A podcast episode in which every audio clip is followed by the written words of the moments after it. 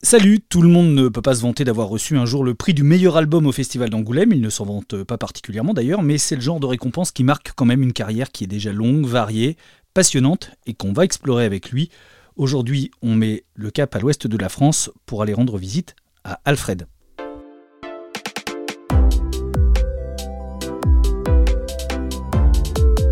Dans l'atelier BD, un podcast original proposé par Paul Satis. Bonjour Alfred. Bonjour. En réalité, tu as même reçu deux récompenses à, Angoulême avec Pourquoi j'ai tué Pierre et Le Fauve d'Or en 2014, c'est-à-dire le meilleur album pour Comé Prima. Où sont rangés ces fauves? Ils sont dans mon atelier, ils sont pas très loin de moi, mais pas non plus sous les yeux. C'est pas, pas j'ai pas de cheminée dans l'atelier, mais j'ai une étagère euh, qui monte, euh, qui monte un peu haut sous le, sous le toit en pente et je les ai posés là avec euh, voilà regard bienveillant de leur part, mais pas sous mes yeux non plus. Il y a pas besoin. Ils sont derrière moi en réalité.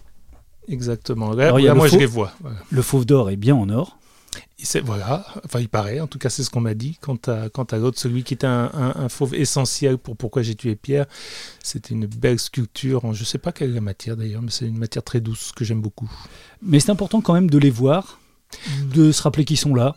Enfin, de plus de se rappeler sont, qui sont là, j'y pense pas tous les jours, hein, euh, attention. Mais, mais par contre, euh, euh, je ne les renie pas. Je veux dire par là que je ne fais pas partie des gens qui disent que les prix n'ont pas d'importance. si, si, pour moi, ils sont arrivés à deux moments très particuliers de mon parcours, à des moments où j'avais besoin de recevoir un signal d'une manière ou d'une autre, en fait, qui serait venu me dire tu n'es pas là pour rien, ou en tout cas tu ne t'es pas trompé de chemin.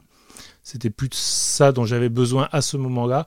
Ces prix-là, ils me rappellent juste ça, voilà, que je me suis peut-être pas trompé de chemin en choisissant de faire de la bande dessinée de toute ma vie. Et puis, tu as un lien particulier, il faut le dire, avec euh, Angoulême, au-delà du festival, avec la Cité de la bande dessinée, qui t'avait consacré une saison en 2019, juste avant euh, l'épisode Covid. Exactement, c'était bien tombé d'ailleurs.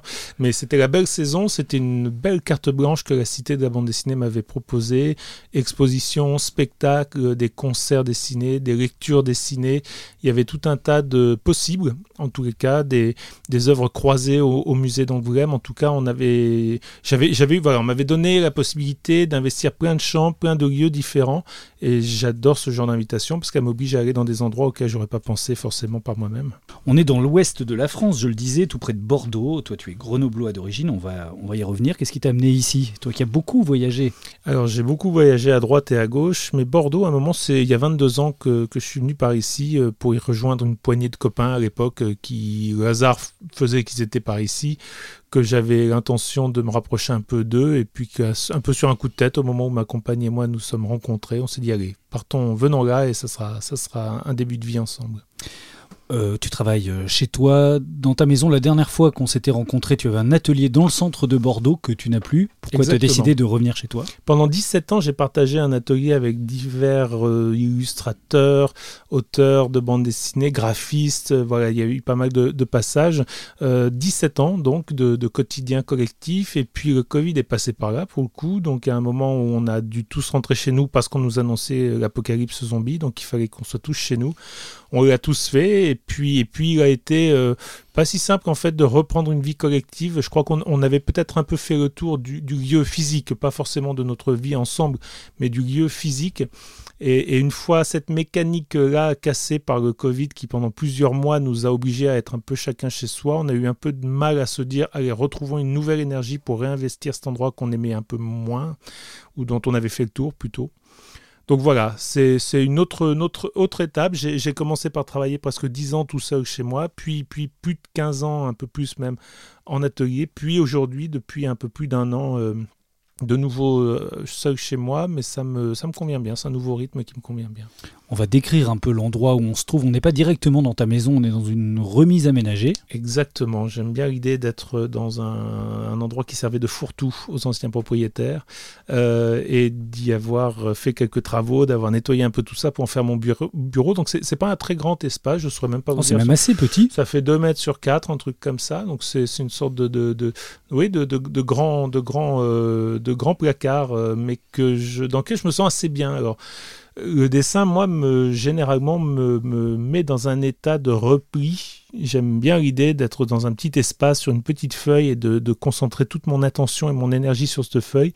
Cet espace-là, après avoir justement collectivement partagé des lieux très grands, parfois, J'aime bien l'idée de cette petite caverne, plus que placard, faut pas exagérer, mais de petites cavernes dans lesquelles que j'ai rempli de choses euh, qui me sont par contre euh, nécessaires, des dessins d'amis, des dessins que j'aime, euh, des livres beaucoup, euh, tout un tas de petits objets qu'on m'a offerts ou que je trimballe parfois depuis des années, du matériel, des instruments, il y a mes dessins, il y a voilà, des, des, des, des bouquins, des, tout un tas de, de, de, choses que je me trimballe un peu comme un petit musée où que j'aille maintenant. J'aime bien avoir quelques éléments de ce musée avec moi. Alors qu'est-ce qu'on a à côté de nous? Ce qui attire l'œil tout de suite, tu as un strip de Hercule, de Hercule et Pif. Exactement, j'avais trouvé ça en Italie, je crois que j'en avais fait l'échange euh, contre un dessin. C'est un tout petit strip issu d'une... Alors je, n'ai pas réussi à retrouver cet épisode euh, d'une aventure de Hercule, de Pif et Hercule, qui s'appelle La Grosse Colère. Je ne sais pas si quelqu'un saura me retrouver cet épisode, mais ce que j'aimais beaucoup sur ces trois petites cases, euh, c'est que Hercule, visiblement, est agacé de voir qu'un autre chat prend la vedette médiatique et ce chat, c'est Groucha de Téléchat. Par Topor, entre autres, dont je suis immensément fan. Je trouvais que c'était, voilà, notamment j'étais lecteur de Pif quand j'étais gamin, euh, et de Spirou, et de Pif. Et, j'étais immensément fan de Téléchat qui me, me, plaisait autant que ça m'angoissait. Donc je trouvais que ces trois petites cases euh, dessinées par je ne sais qui et parues dans je ne sais quel numéro de Pif euh, m'ont tout de suite donné envie. Derrière, il y a une planche de l'atelier Mastodonte, une planche de Lewis Trondheim, dont tu as fait partie. C'était un atelier euh, fictif auquel tu as participé, qui était publié dans Spirou. Exactement, dans le beau journal Spirou. Euh, c'est une planche. Alors, des, planches et des dessins de copains, j'en ai plein. Je n'ai pas toutes pu les mettre euh, au mur, donc il y en a beaucoup qui sont dans mes cartons, et puis de temps en temps, je tourne. Celle-ci, c'est une planche que Lewis m'avait gentiment offerte, dans laquelle j'avais le rôle principal. le rôle principal. donc, il me faisait, il s'amusait à me faire péter les plombs, lui qui estime que je suis trop gentil, euh, décider qu'en réalité euh, je cachais en moi un monstre. Et cette planche qui me fait beaucoup marrer, euh, je ne l'ai pas très loin de moi, tout comme plusieurs dessins. Un dessin de Jean-Philippe Perrault qui m'avait, à la sortie de Comme Prima, offert un petit, un petit dessin pour me dire combien il avait aimé ce bouquin. Un dessin de Boulet qui m'avait envoyé ce petit dessin après que j'ai été malade du Covid il y a deux ans et, et j'ai fait un séjour à l'hôpital. Qu'est-ce que j'ai J'ai une planche de, un dessin de Villemin euh, qui avait fait un dessin euh, euh, pour marquer le coup d'un concert dessiné que je faisais avec Cyril Pedrosa et, David Prudhomme. Voilà, il y a des petites choses qui traînent un peu partout, j'en ai dans mes cartons, mais j'ai besoin d'avoir tout un tas. Alors pour ceux qui verront, verraient ou, ou, qui ont vu euh, mon, petit atelier, il y a effectivement des dessins jusqu'au plafond. Et bien sûr, oui, on mettra des photos de tout ça sur, euh, sur le compte Instagram dans l'atelier. La chose qui m'intrigue, c'est sur ta fenêtre, euh, en face de ta table de travail, il y a des tas de petits post-it avec des choses marquées dessus, très petites, c'est quoi? C'est le scénario de mon prochain livre. Je travaille comme ça. Moi, j'écris pas de scénario quand je fais un, un livre. Je me raconte l'histoire à voix haute pendant parfois des mois je me la raconte, je me la raconte, et puis quand j'ai la sensation de la connaître assez bien, bah, je la retranscris par quelques mots, quelques phrases ou quelques ingrédients uniquement sur des petits post-it. Alors je crois, j'avais appris par la suite que c'était une méthode visiblement très utilisée en cinéma pour écrire, euh, pour pouvoir intervertir facilement. Sur les documentaires pour Et sur les documentaires, j'imagine. Les séquences, ouais. En tout cas, pour pouvoir facilement intervertir les post-it et donc les séquences. Et eh ben, je fonctionne exactement comme ça. Donc mon scénario n'existe pas ailleurs que dans ma tête et sur ces quelques post-it sur la vitre de mon bureau. Je m'appuie parfois donc sur un mot, parfois juste sur une phrase et puis je me laisse porter quasiment au jour le jour euh, par, euh, par l'histoire pour l'improviser mesure que j'avance en suivant ces post-it. Un post-it égale une séquence Non, un post-it égale parfois juste une idée, une envie, une direction. Il peut y en avoir un sur lequel je vais simplement marquer, je vais, je vais regarder. Euh, Alfred est en train de se retourner pour aller regarder les post-it. On va en prendre un même.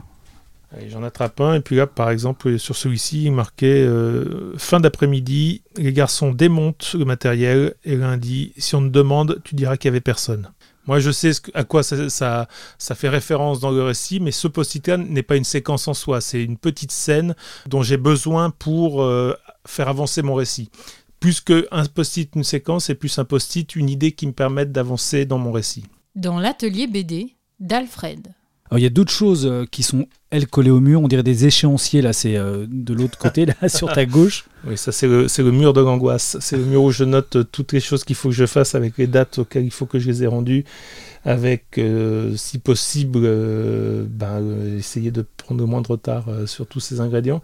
Et donc voilà, là, généralement, quand il y a un mail avec des échéanciers ou quoi que ce soit, je les, je les, affiche à côté de moi pour les avoir quand même toujours pas trop loin du regard. Et puis bien sûr, on est quand même dans l'atelier d'un dessinateur, donc énormément de matériel de dessin, beaucoup de couleurs surtout. Oui, euh, alors pareil, euh, un peu comme avec les dessins des copains, euh, il y a plein de choses qui sont dans des cartons aussi parce que j'ai pas la place de tout sortir, donc je vais régulièrement piocher dans les caisses de vin en bois qui sont derrière toi. C'est l'avantage d'habiter près de Bordeaux. Voilà, on récupère facilement des, caisses des belles caisses en bois de bouteilles et j'y mets plein de matériel. Alors moi j'ai une, une, un, un, besoin presque maladif ou compulsif, mais de d'acheter régulièrement des carnets. Par exemple, je sais que je suis pas le seul, je sais que Lewis euh, a un peu euh, le même truc, je sais que Charles Berberian, avec qui je partage plein de choses, euh, a un peu aussi le même truc. Acheter des carnets, c'est une manière de se dire j'ai des histoires à raconter dedans. J'ai l'impression. Donc j'ai toute cette étagère-là, ce ne sont que des carnets vierges qui attendent ça, plus tous ceux qui sont là, plus, euh, plus tous ceux qui sont en bas, plus une partie de ceux qui sont derrière. Moi je travaille beaucoup dans des carnets, je note tous les jours énormément de choses, je fais beaucoup en gros, de recherches. dès que quelque chose te passe par la tête, c'est noté dans un carnet. C'est noté dans un carnet. Moi, euh, euh, la fonction des carnets que j'ai toujours sur moi, j'ai souvent dit que je les appelais mes vides têtes plutôt que mes vides poches. J'ai commencé à faire ça il y a une quinzaine d'années et aujourd'hui je ne peux pas me passer quotidiennement d'écrire ou de dessiner dans un carnet.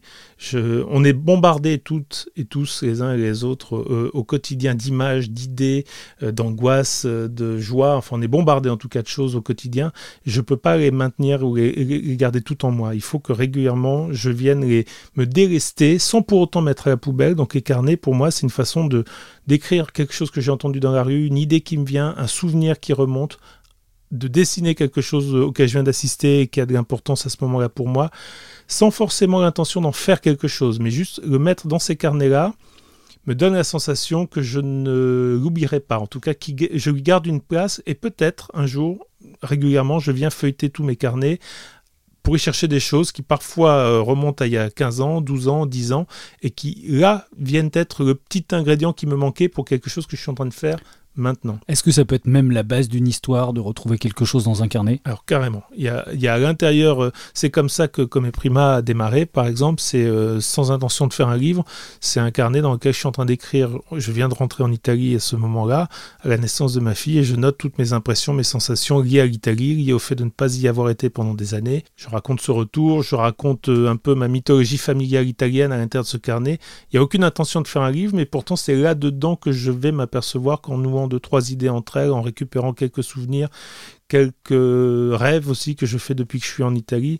Euh, peut-être une histoire est en train de naître. Le cheminement euh, de création, c'est ça, c'est du cerveau au carnet, du carnet au post-it, du post-it au dessin. C'est exactement ça. En tout cas, c'est une espèce de cercle que j'espère vertueux, euh, mais dont j'ai difficulté à me, à me passer. Même juste avant que vous arriviez, j'étais en train de noter, prendre des notes pour justement une petite note sur Instagram où je raconte depuis quelque temps euh, des petits souvenirs liés à l'Italie aussi, donc en 10 images puisque c'est le format d'Instagram.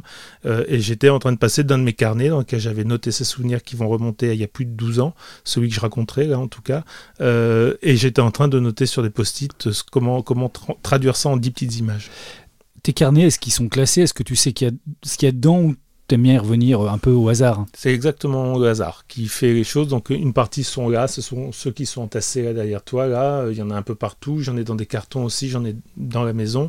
Je sais pas pourquoi, mais très spontanément, je n'ai jamais euh, voulu ni les classer ni les dater. Alors je, note une date quand j'ouvre un carnet. Je note la date à laquelle je l'ouvre et généralement celle à laquelle je le referme. Alors je m'aperçois que parfois euh, un carnet, je le mange en 4 jours. D'autres fois, il va me durer 4 mois, mais c'est parce que j'en ai 3-4 ouverts toujours en même temps et qu'il y en a un que je vais un peu délaisser euh, au profit d'un autre.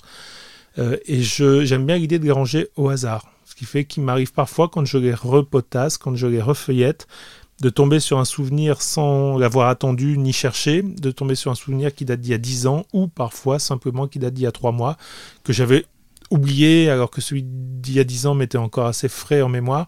J'aime bien ce hasard-là, j'aime bien que ce soit un immense fourre-tout, cette masse de carnet. Et tu les remplis comment? Quand tu rentres et que tu as vu un truc dans la, je sais pas, dans l'après-midi, tu notes dans le carnet ou le carnet est sur toi et tu dis à ta famille en pleine balade, hop, stop, là il faut que je mette, euh, je remplisse le carnet. Les carnets sont toujours avec moi. Si je l'ai pas, je me sens un peu à poil. Chaque fois que je pars, que ce soit pour aller faire une course en ville ou pour en voyage, j'ai un carnet avec moi.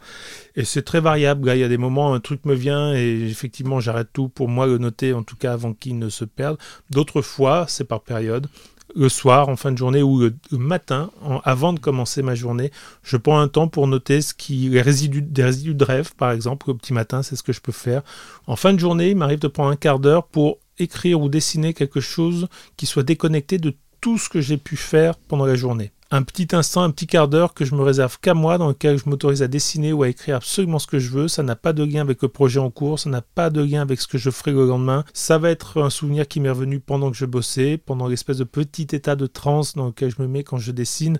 Euh, il remonte parfois des images qui n'ont pas de lien avec ce que je suis en train de faire, mais que je ne veux pas perdre. Alors, je vais les noter en fin de journée pour pas les laisser s'évaporer, tout simplement. L'Atelier BD, un podcast original proposé par Paul Satis. Il y a un nom qui est venu plusieurs fois depuis le début de cet entretien, c'est celui d'un pays, c'est l'Italie. Quel est ton lien avec euh, l'Italie? C'est un lien familial à la base? Mon père, italien du côté de mon père, euh, la culture, donc on est de, Ligurie, on va dire, euh, pour, euh, pour ceux qui connaissent un peu les régions, d'un coin qui est à côté de la zone des Cinque Terre. Une, toute une partie de ma famille vit encore là-bas. J'ai passé énormément de temps, je suis né en France, mais j'ai passé énormément de temps en Italie et dans cette région-là. Je continue d'y aller. la culture italienne m'a été extrêmement, de manière très, très importante m'a été transmise par mon père et par mes parents euh, parce que, parce que je, me sens vraiment, euh, pour, pour moitié en tout cas, appartenir à cette culture. Quand je rentre ou quand je vais en Italie, j'ai pas la sensation d'arriver en terre étrangère. Tu la définirais comment, cette culture italienne? Comment elle s'exprime? Ça va Tu parles pas trop avec les mains, ça va. non. Euh, non, c'est pas tant dans, peut-être, c'est assez peu de choses démonstratives en réalité, puisque comme pour beaucoup de gens, je présume, euh, euh, c'est des odeurs, des sons, des couleurs, des lumières, des goûts. Évidemment, beaucoup de choses passent par, par la cuisine, des goûts qu'on trouve nulle part ailleurs. Et puis après, ça va être peut-être par, je sais pas, ce qu'on a appelé la comédie, euh, la comédie à l'italienne euh, dans les années, euh, dans les années 50 et 60. Tu parles du cinéma? Du cinéma, a, quelque chose qui pour moi ne pouvait exister nulle part ailleurs qu'en Italie, justement. C'est-à-dire un mélange de. C'est-à-dire faire de loser des personnages, euh, les personnages centraux d'histoire, euh, faire, ne pas prendre des héros pour, euh, pour, pour raconter des histoires, mais prendre des petites gens, des gens délaissés pour compte, des gens un peu à la marge, et puis essayer malgré tout d'en faire des personnages flamboyants, même, même dans la loose. ça, c'est très italien. Je retrouve un peu ça au cinéma belge aussi, par exemple, que j'aime beaucoup. Dans la vie, j'ai l'impression que dans une journée, on peut à la fois euh, euh, rire, pleurer, s'énerver, s'engueuler, s'émouvoir, se réconcilier, manger, boire, baiser, dormir, se réveiller.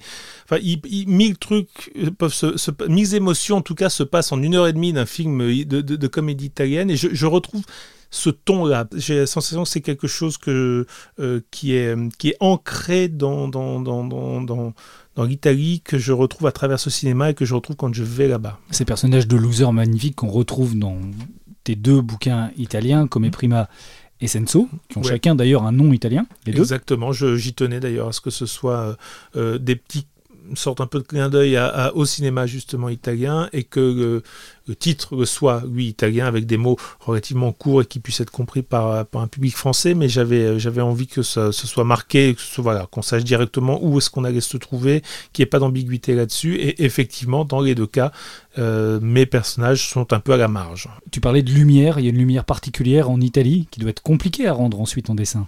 Oui, puis je suis pas persuadé d'y arriver parce que l'Italie que je dessine moi, en revanche, elle est imprégnée, elle est, elle est nourrie d'énormément d'endroits dans lesquels j'ai vécu ou que je connais, mais c'est une sorte d'Italie un peu fantasmagorique.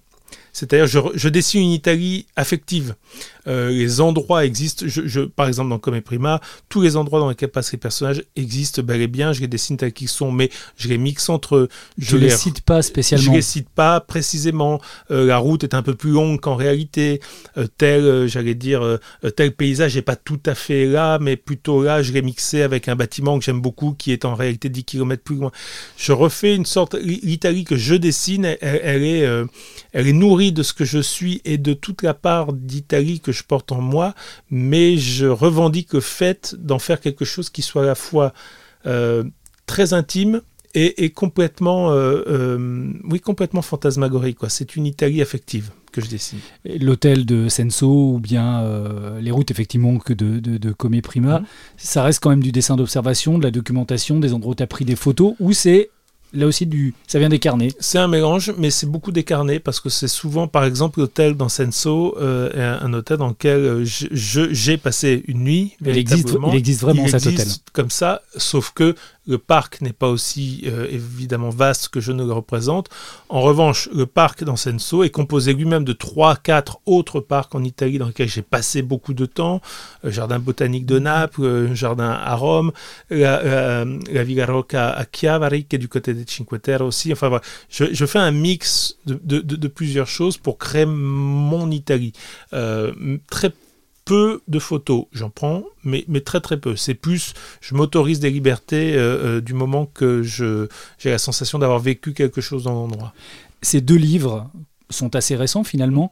Il fallait du temps avant que tu puisses, et du métier, avant que tu puisses parler de ce lien intime avec, avec ce pays Oui, et puis même tout simplement, il me fallait du temps pour arriver à, à mener à bien euh, des projets en étant totalement seul. J'ai travaillé avec beaucoup de, de, gens euh, j'allais dire en grande amitié, c'est-à-dire que toutes les, tous les livres sur lesquels j'ai travaillé avant, je participais à l'élaboration des récits. On m'a très rarement euh, donné un scénario que je devais exécuter sans avoir mon mot à dire, euh, que ce soit avec Jean-Philippe Perrault, que ce soit avec David Chauvel ou que ce soit évidemment avec Olivier K, pour citer ceux avec qui j'ai fait le plus de choses. à chaque fois, je me suis impliqué dans, l'histoire et on travaillait ensemble. En revanche, j'ai eu la sensation là, avec Comme Prima, et puis après Senso, que ce que j'avais à raconter, il fallait que je le fasse moi. C'était des choses qui étaient trop euh, euh, personnelles. Je ne pouvais pas les mettre entre les mains d'une tierce personne. Et, effectivement, il m'a fallu quelques années pour me dire, OK, là, maintenant, cette matière-là, je m'en empare et j'ai besoin d'y aller tout seul. Dans l'atelier BD d'Alfred. Remontons un peu le temps, Alfred. Tu as une enfance peu commune, puisque ton père est Serge Papagali, qui est un comédien euh, connu, euh, directeur de théâtre aussi à Grenoble. Tu as donc grandi dans cet univers, j'imagine que ça forge bien un imaginaire d'enfant.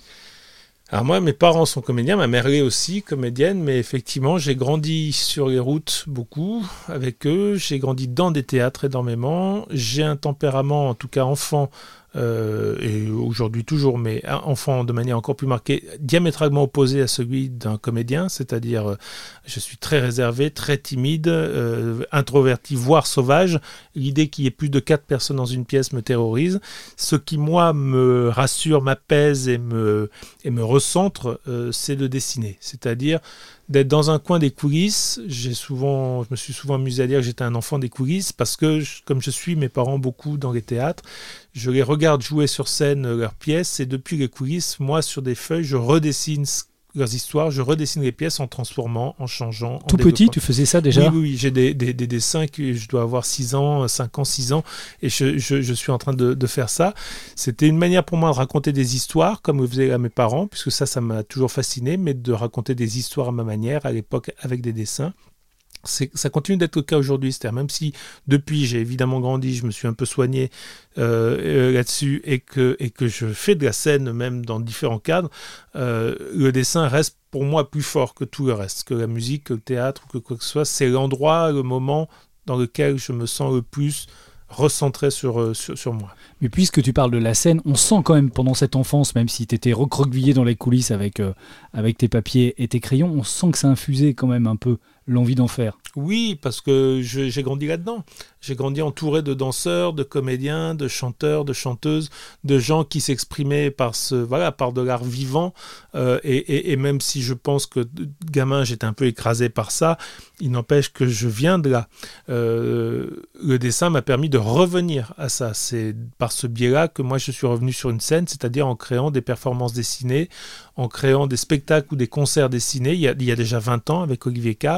Euh, on, est, on, est, on se lance tous les deux dans des formule comme ça de dessiner en public, en racontant des histoires en même temps qu'il y a des chansons. C'est une manière pour moi de revenir au théâtre, mais par le biais du dessin. Il euh, n'y a jamais un moment quand même où tu t'es dit, euh, ou même tes parents t'auraient poussé à te dire, tiens, euh, si tu faisais de la scène Non, non, non, mes parents, ils ont eu, j'allais dire, l'intelligence pour le coup de me laisser faire ce que j'avais à faire sans euh, sans m'obliger à prendre une direction qui n'aurait pas été la mienne. Je pense que ils ont très vite vu que le dessin occupait une place énorme chez moi. Enfin moi, gamin, quand je ne les accompagnais pas en tournée et qui partaient pendant parfois plusieurs jours ou semaines, euh, le temps de leur absence, je dessinais mon quotidien sur des feuilles pour pouvoir leur raconter quand, euh, quand ils rentreraient. Donc c'était, ils ont très vite vu que je je, faisais pas ça en chanson ou je faisais pas ça en pièce de théâtre, je faisais ça en dessin. Donc ils m'ont laissé faire ce que je devais ou pouvais essayer de faire. Euh, après, je crois que ça les amuse de voir parfois que j'ai amené du dessin sur, sur scène et quand il leur arrive, pas si fréquemment, mais quand il leur arrive de, de venir me, me voir faire ces choses-là, ça les fait plutôt marrer, je crois. Et c'est cool, euh, une vie d'enfant de comédien ou pas tant que ça finalement? C'est comme toutes les enfances euh, un peu, un peu, euh, un peu décalées, on va dire. Il y a, y a, y a plein de belles choses et puis, et puis il y a plein de choses sur lesquelles on trouverait à redire. Mais de quelle enfance ne trouverions-nous rien à redire? Moi, j'ai la sensation d'avoir eu énormément de chance d'avoir tout ça sous les yeux et d'avoir en tout cas des gens qui étaient curieux de, chansons, de musique et de, littérature, d'avoir beaucoup de bouquins à la maison, de pouvoir euh, être confronté très tôt à des univers très très différents, euh, de passer autant, j'allais dire justement, de, de, de, Pif euh, ou, de, ou de Spirou à, à, parce que, parce que tout ça se côtoie, ou Pilote parce que tout ça se côtoyait à la maison. Et puis en même temps, voilà, il y, a, forcément, ce sont des tempéraments de gens euh, charismatiques et qui occupent beaucoup de place et qui parfois, parfois, en laissent peu pour, euh, pour, pour, pour, les autres. Mais ça, c'est autre chose. Est-ce que tu as l'impression que le théâtre imprègne tes dessins, notamment dans la manière de jouer des personnages? Alors oui, D'autant que j'ai une façon. J'ai toujours considéré que euh, la bande dessinée telle que je la faisais était plus proche du théâtre, en tout cas que du cinéma. On dit, on parle souvent de, du cousinage entre cinéma et BD. Moi, j'en vois pas. Pour moi, la bande dessinée, éventuellement, un lien avec le théâtre dans ce cadre fixe qu'est la scène, dans le fait qu'avec très peu d'éléments euh, sur le plateau, on peut arriver à faire croire euh, à peu près tout ce qu'on veut. C'est une sorte de contrat qui est passé avec le lecteur ou le spectateur. Moi, quand j'écris une histoire, je la joue à voix haute. Euh, ça, c'est un truc, je pense que je tiens comme mes parents, que j'ai vu toute mon enfance euh, euh, bredouiller ou fredonner leurs leur, répliques en, faisant la cuisine.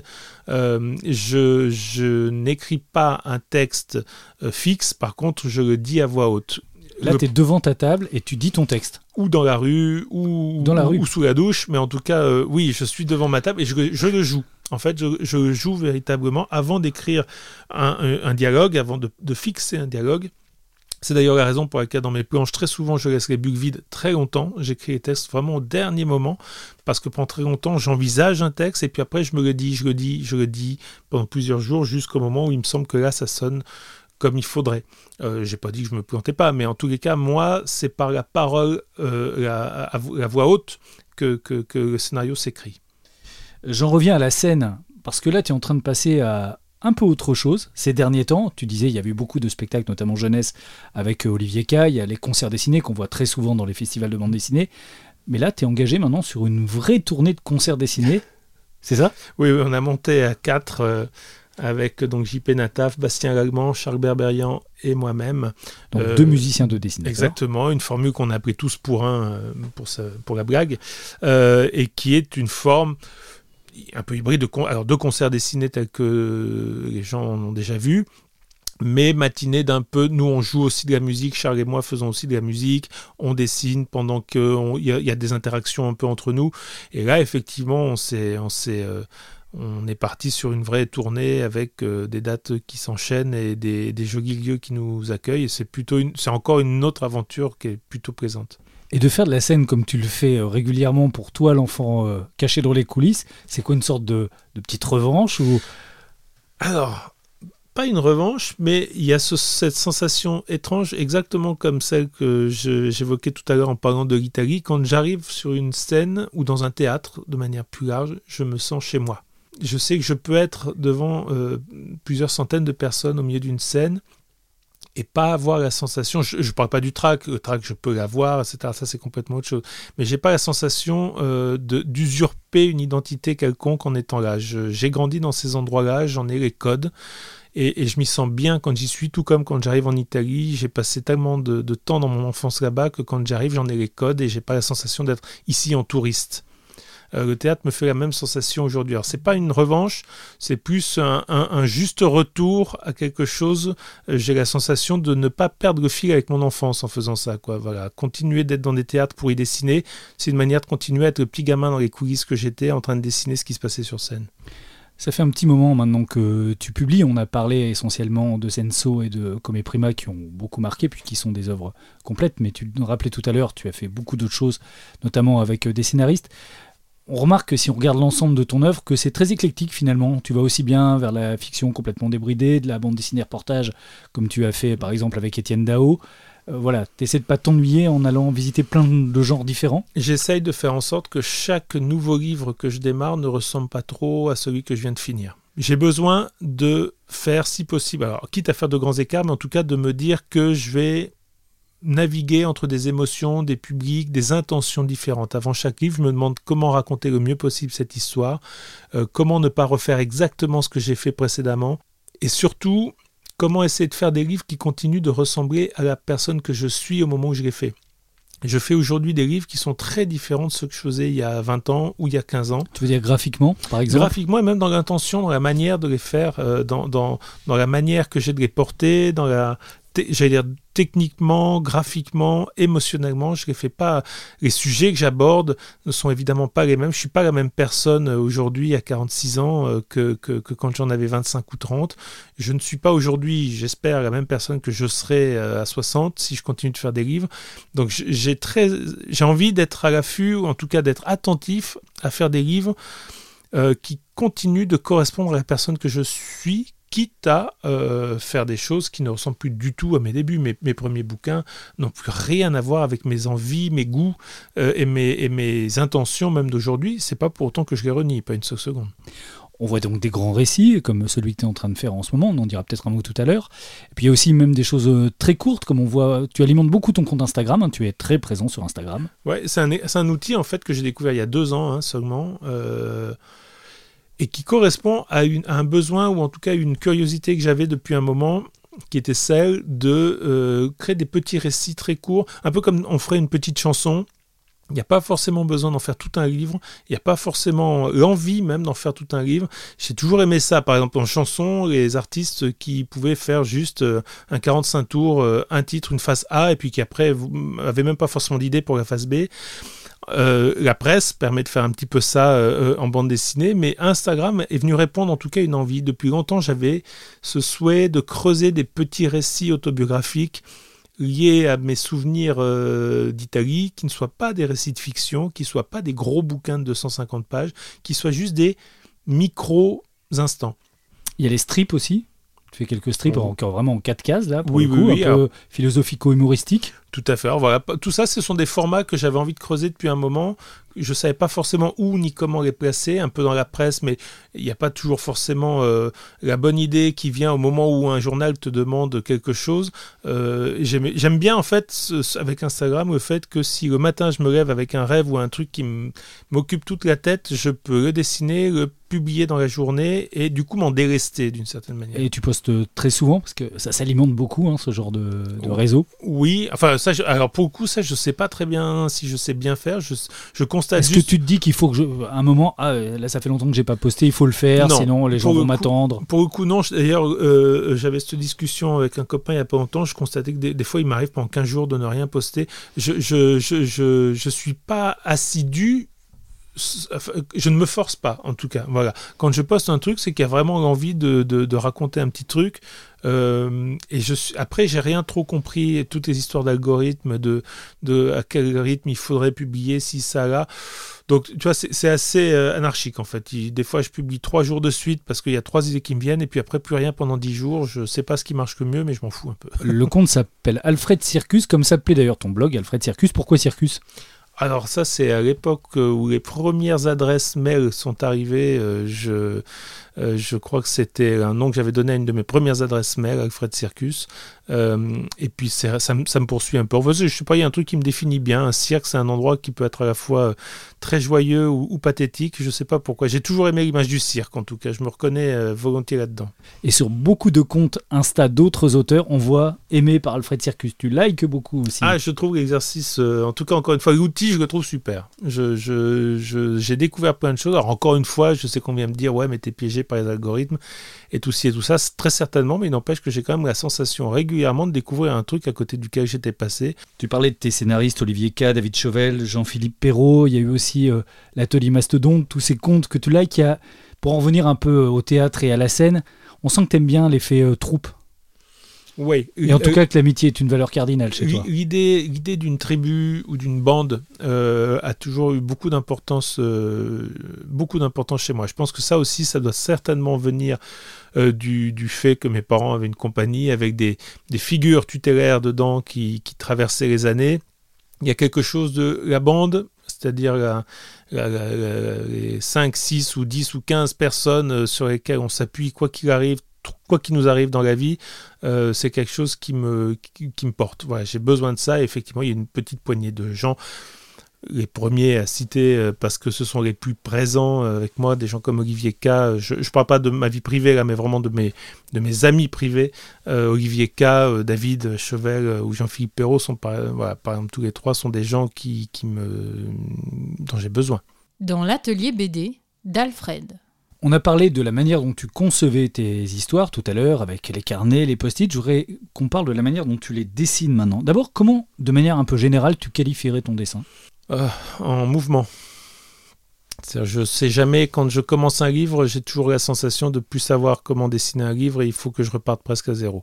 C'est-à-dire? C'est-à-dire que je sais jamais quel outil utiliser pour être le plus juste, je sais jamais forcément par quel, euh, quel format de papier, quel type de papier. Je, je fais partie des gens qui, sont, qui se posent des questions tout le temps et qui ne partent jamais du principe que ce qui était valable sur un livre le sera sur un autre. Donc j'ai, si tu regardes un peu, enfin je, un peu rangé pour faire bien euh, avant que tu arrives. C'est gentil. Mais j'ai des pinceaux dans tous les sens, j'ai des, plumes dans tous les sens, euh, j'ai des feutres dans tous les sens parce que Parfois sur une même planche, je vais utiliser deux ou trois plumes différentes en fonction de ce que je veux faire dans la case. Parfois dans un même livre, je vais utiliser dix outils différents sur une même séquence.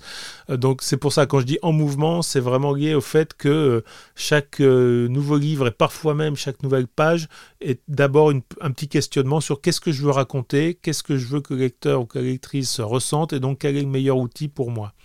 Le dessin, c'est un outil pour le récit? Le dessin, pour moi, c'est le chemin le plus direct pour essayer de raconter ce qui se passe à peu près je dis bien à peu près parce qu'au final, le dessin n'arrive jamais exactement à l'endroit où je crois vouloir l'emmener.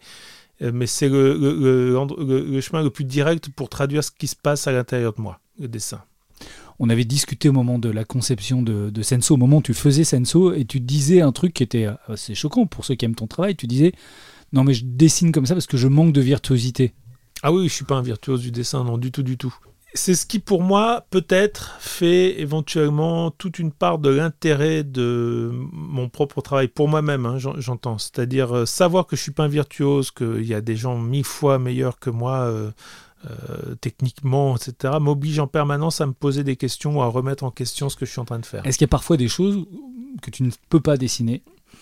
Il n'y a rien que je ne puisse pas dessiner. Par contre, il y a plein de choses qui régulièrement me semblent être tomber un tout petit peu à côté de ce que... Le, pire, c'est quand on a la sensation qu'un autre ou une autre euh, aurait réussi, aurait fait mieux. Euh, il m'arrive encore parfois d'être traversé par ce truc un peu désagréable, de dire Ah, ce visage, ce mouvement, cette euh, impression, cette sensation-là, je suis sûr qu'un tel ou une telle aurait vraiment, vraiment réussi. Moi, je cours un peu derrière. ce qui n'est pas grave en soi, parce qu'il y a des tas d'autres moments où j'ai la sensation d'être là où je voulais. Euh, cette absence de virtuosité m'oblige à, être à l'affût en permanence de nouvelles manières de raconter, de faire ou de représenter. Est-ce que le dessin naît réellement au moment du crayonné ou c'est plutôt après à l'ancrage? Est-ce que déjà il y a un storyboard d'abord, ensuite un crayonné très poussé? Comment tu fonctionnes? Alfred va me chercher un, carnet. quasiment un, carnet d'écolier. Un carnet d'écolier, exactement. Travaux pratiques pour de la mairie de Paris. Donc ça semble être un storyboard. Mon scénario, comme je le disais, je ne l'écris pas à l'avance, je l'écris au moment où je commence à faire ce petit storyboard qui est quelque chose vraiment de très sommaire. il y a même des moments, c'est carrément vide, c'est très très sommaire. Et ça, ça me permet juste de voir si le rythme, va bien, si l'intention que je porte à chacune des séquences tombe à peu près juste ou pas. Donc c'est quelque chose de très très sommaire, ça a presque la taille d'un gros timbre-poste, et je m'embarrasse pas à ce moment-là de rentrer dans le détail. Une fois que j'ai fait ça... Très sommaire mais totalement essentiel pour moi, ça, c'est indispensable. C'est-à-dire que vu que je n'écris pas de scénario, quand je me raconte une séquence, euh, et que là, voilà, par exemple, je suis en train de me raconter euh, le personnage principal euh, qui s'appelle Mimo dans ce prochain livre. Mimo est en train de, porter la vieille dame sur ses épaules dans les escaliers. Il la pose devant chez elle, elle lui donne une petite pièce pour le remercier. Il veut pas la prendre il apprend et finalement ça, ça, ça, ça, le saoule d'avoir fait ça. Voilà, ça c'est ce que je me raconte. Ensuite, de ma parole, de ma voix, je traduis ça pas en écrit mais directement en dessin. Je traduis cette séquence-là directement en dessin. À partir de là, je vais effectivement, et donc vous ferez des coupes pour que ce soit. On fera pas de coupe. je, je, raconte, tu vas chercher là un grand carnet, euh, à partir un grand classeur à dessin. Petit dessin, je vais à ce moment-là effectivement faire mon crayonné sur une feuille de brouillon, mais qui, lui, par contre, bah, devient plus précis. Donc là, donc là, avec un dessin, oui, oui, qui, ressemble à ce qu'il y aura au final. exactement, qui ressemble à ce qu'il y aura euh, au final, c'est-à-dire euh, je fais un crayonné euh, de l'essentiel de, de, chacune des cases. Puis à la table lumineuse, je vais reprendre ça pour, je vais essayer de vous trouver la bonne page, comme ça, ça fera, ça fera carrément plus chic et ensuite, donc ça, tu le passes à la table lumineuse et tu as une autre planche où là, il y aura l'ancrage, c'est ça?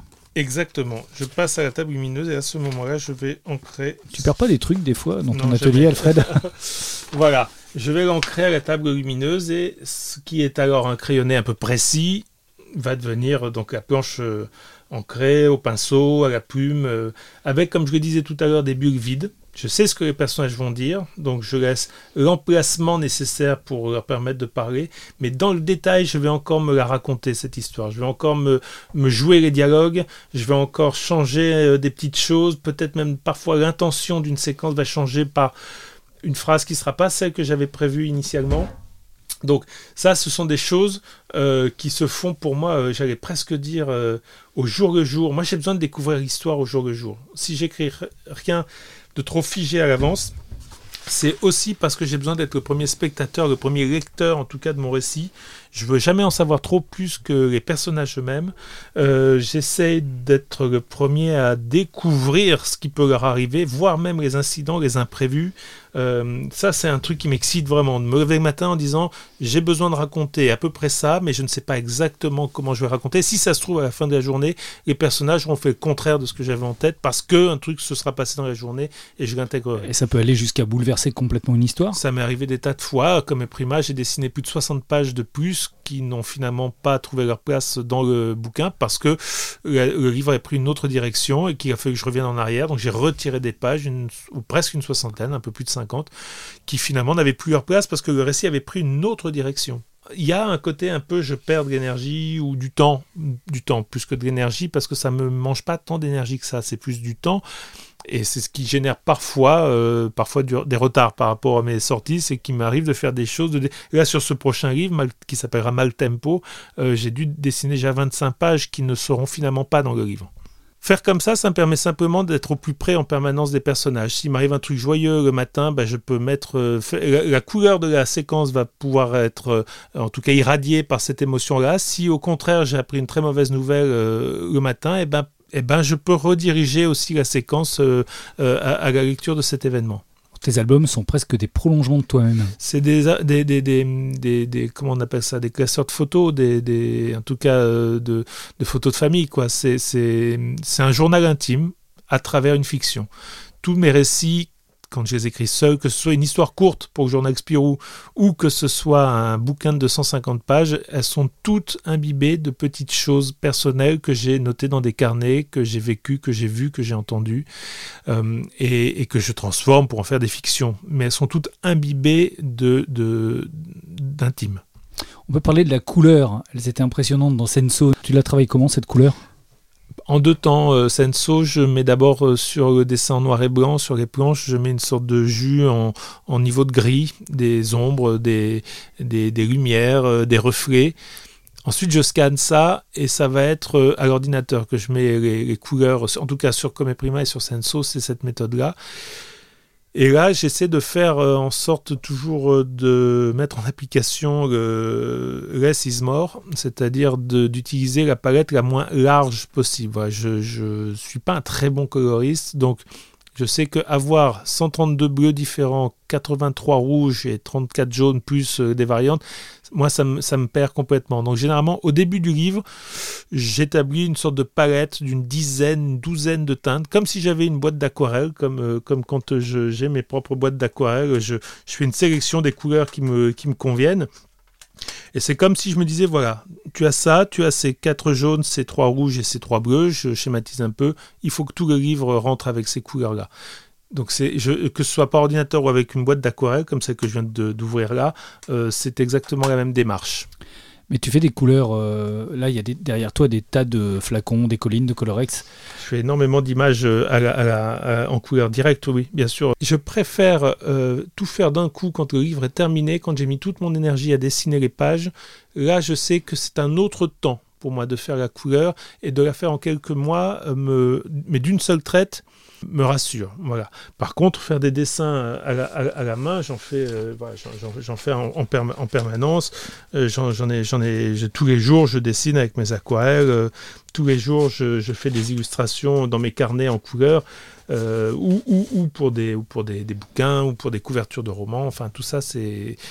La bande dessinée, c'est vraiment un exercice à part. On arrive doucement au terme de cet entretien. Voici les petites questions rituelles. Dans tout ce que tu as fait, quel est l'album qui te tient le plus à cœur? Alors je vais faire d'abord la réponse euh, évidente dans ces cas-là, hein, qui est celle de dire euh, c'est le prochain, euh, parce que c'est le cas. C'est souvent le... je relis jamais aucun de mes livres. j'ai jamais relu aucun de mes bouquins, donc je ne peux pas vous, vous, vous, dire exactement ce qu'il en est quand on, quand on le, lit, même parfois avec du recul. par contre, je sais l'importance qu'il a au moment où je suis en train de le faire. Donc pour moi, le prochain, c'est le livre qui occupe toute la place, toute l'énergie et toute l'envie. Alors c'est la question suivante, c'est quoi le prochain? Tu l'as un peu cité tout à l'heure. Mal Tempo, qui serait le troisième euh, livre de, on va dire, de couleur italienne après Come Prima et Senso. Euh, ce sont des livres qui sont complètement indépendants les uns des autres, mais que j'appelle un peu la trilogie italienne parce qu'ils sont tous les trois d'une même cousins, sont des livres un peu cousins, même dans la manière d'avoir été conçus, c'est-à-dire ce sont des livres qui viennent vraiment de mon vécu, de plein de souvenirs et de choses très très personnelles dont je fais des fictions. C'était le cas avec Comme Prima, c'était le cas avec Senso, c'est le cas avec ce prochain qui racontera l'histoire d'une bande d'ados dans le sud-sud de cette Italie un peu que je fantasme dans mes livres, qui cherchent à monter un groupe de rock pour se sortir de leurs conditions. Et que tu espères terminer quand? C'est long. Hein. Un jour. Euh, j'aurais déjà dû finir si j'avais pas eu à faire toutes ces pages qui ne serviront pas. Donc je pense qu'il sortira au printemps prochain, printemps 2023. Ah oui, ça avance quand même. Un film ou une série qui t'ont beaucoup marqué? Alors pareil, là c'est des questions toujours compliquées, mais il y en a quand même un que je ne peux pas ne pas citer, qui est un film italien de Monicelli qui s'appelle I Soliti Ignoti. En français, ça s'appelait Le Pigeon. Euh, qui est parmi les premiers films dans lesquels on voit Mastroianni, Gazman, euh, et qui est euh, le film qu'on a considéré comme étant un peu le début de cette fameuse comédie à l'italienne. C'est un film qui date de 57 ou 8, il faudrait vérifier la date, mais qui, qui, a donc tous les ingrédients de ce que par la suite plein de réalisateurs vont développer, à savoir ce mélange de personnages marginaux, de rire, de larmes, de critiques sociales, de, de, de, de, beaucoup de, de beaucoup de déconnes, mais beaucoup d'émotions aussi. On s'engueule, on se rabiboche. Enfin voilà. C'est un des premiers films et, c'est celui que je, vois une fois par an. Euh, je t'ai demandé également de choisir. Ça non plus, c'est pas facile. Hein, d'autant que tu es musicien.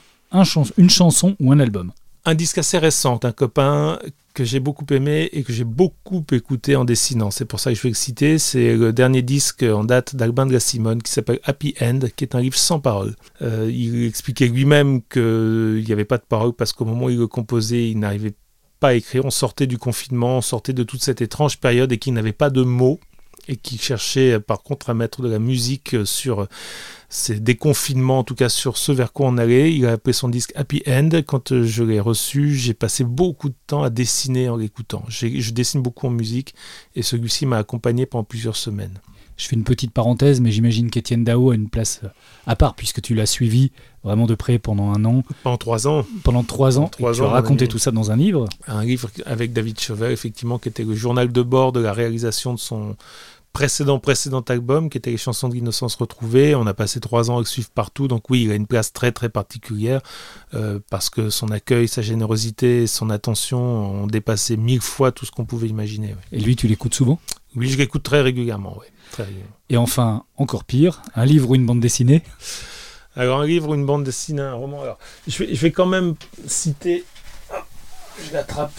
Juste à côté de moi, je vais t'aider. Ah, parce que c'est celui que je viens de finir et que et que même si c'est pas euh, le plus fort de ces textes, c'est quand même euh, toujours une nourriture incroyable. Jim Harrison, euh, Flammarion vient de sortir La recherche de l'authentique, qui est en fait un recueil de textes courts qu'il a écrit souvent dans des revues, alors sur le voyage, sur euh, la mort, sur la pêche, enfin voilà, sur en tout cas plein de sujets qui lui tiennent à cœur. ce sont des textes courts, il y en a qui me plaisent ou qui me parlent plus que d'autres, mais on est avec euh, Jim Harrison, régulièrement au détour d'une phrase, on prend une phrase en pleine poire euh, d'un coup qui te laisse un peu euh, pensif pendant 10 minutes. J'en cite juste une seule qui, moi, m'a bouleversé quand il parle de l'écriture, ce qu'est pour lui l'écriture. Il dit simplement J'écris pour continuer de devenir une rivière ne figurant sur aucune carte. Cette rivière me va comme ma peau. Je trouve ça magnifique. C'est quelle meilleure manière de définir ce qu'est l'écriture, ou on pourrait même dire je dessine pour continuer de devenir une rivière ne figurant sur aucune carte. En tout cas, créer, je trouve c'est une, une définition de ce qu'est l'acte de création qui me bouleverse complètement. Merci beaucoup Alfred de nous avoir reçus dans, ton atelier. Euh, pour ceux à qui j'espère on aura donné envie d'explorer ton univers, il y a beaucoup de livres, parmi les incontournables Pourquoi j'ai tué Pierre avec Olivier K, comme Prima, Sensour, on en a beaucoup parlé, L'homme qui chante, cette immersion euh, fascinante dans la conception d'un album d'Étienne Dao, tout ça est aux éditions Delcourt.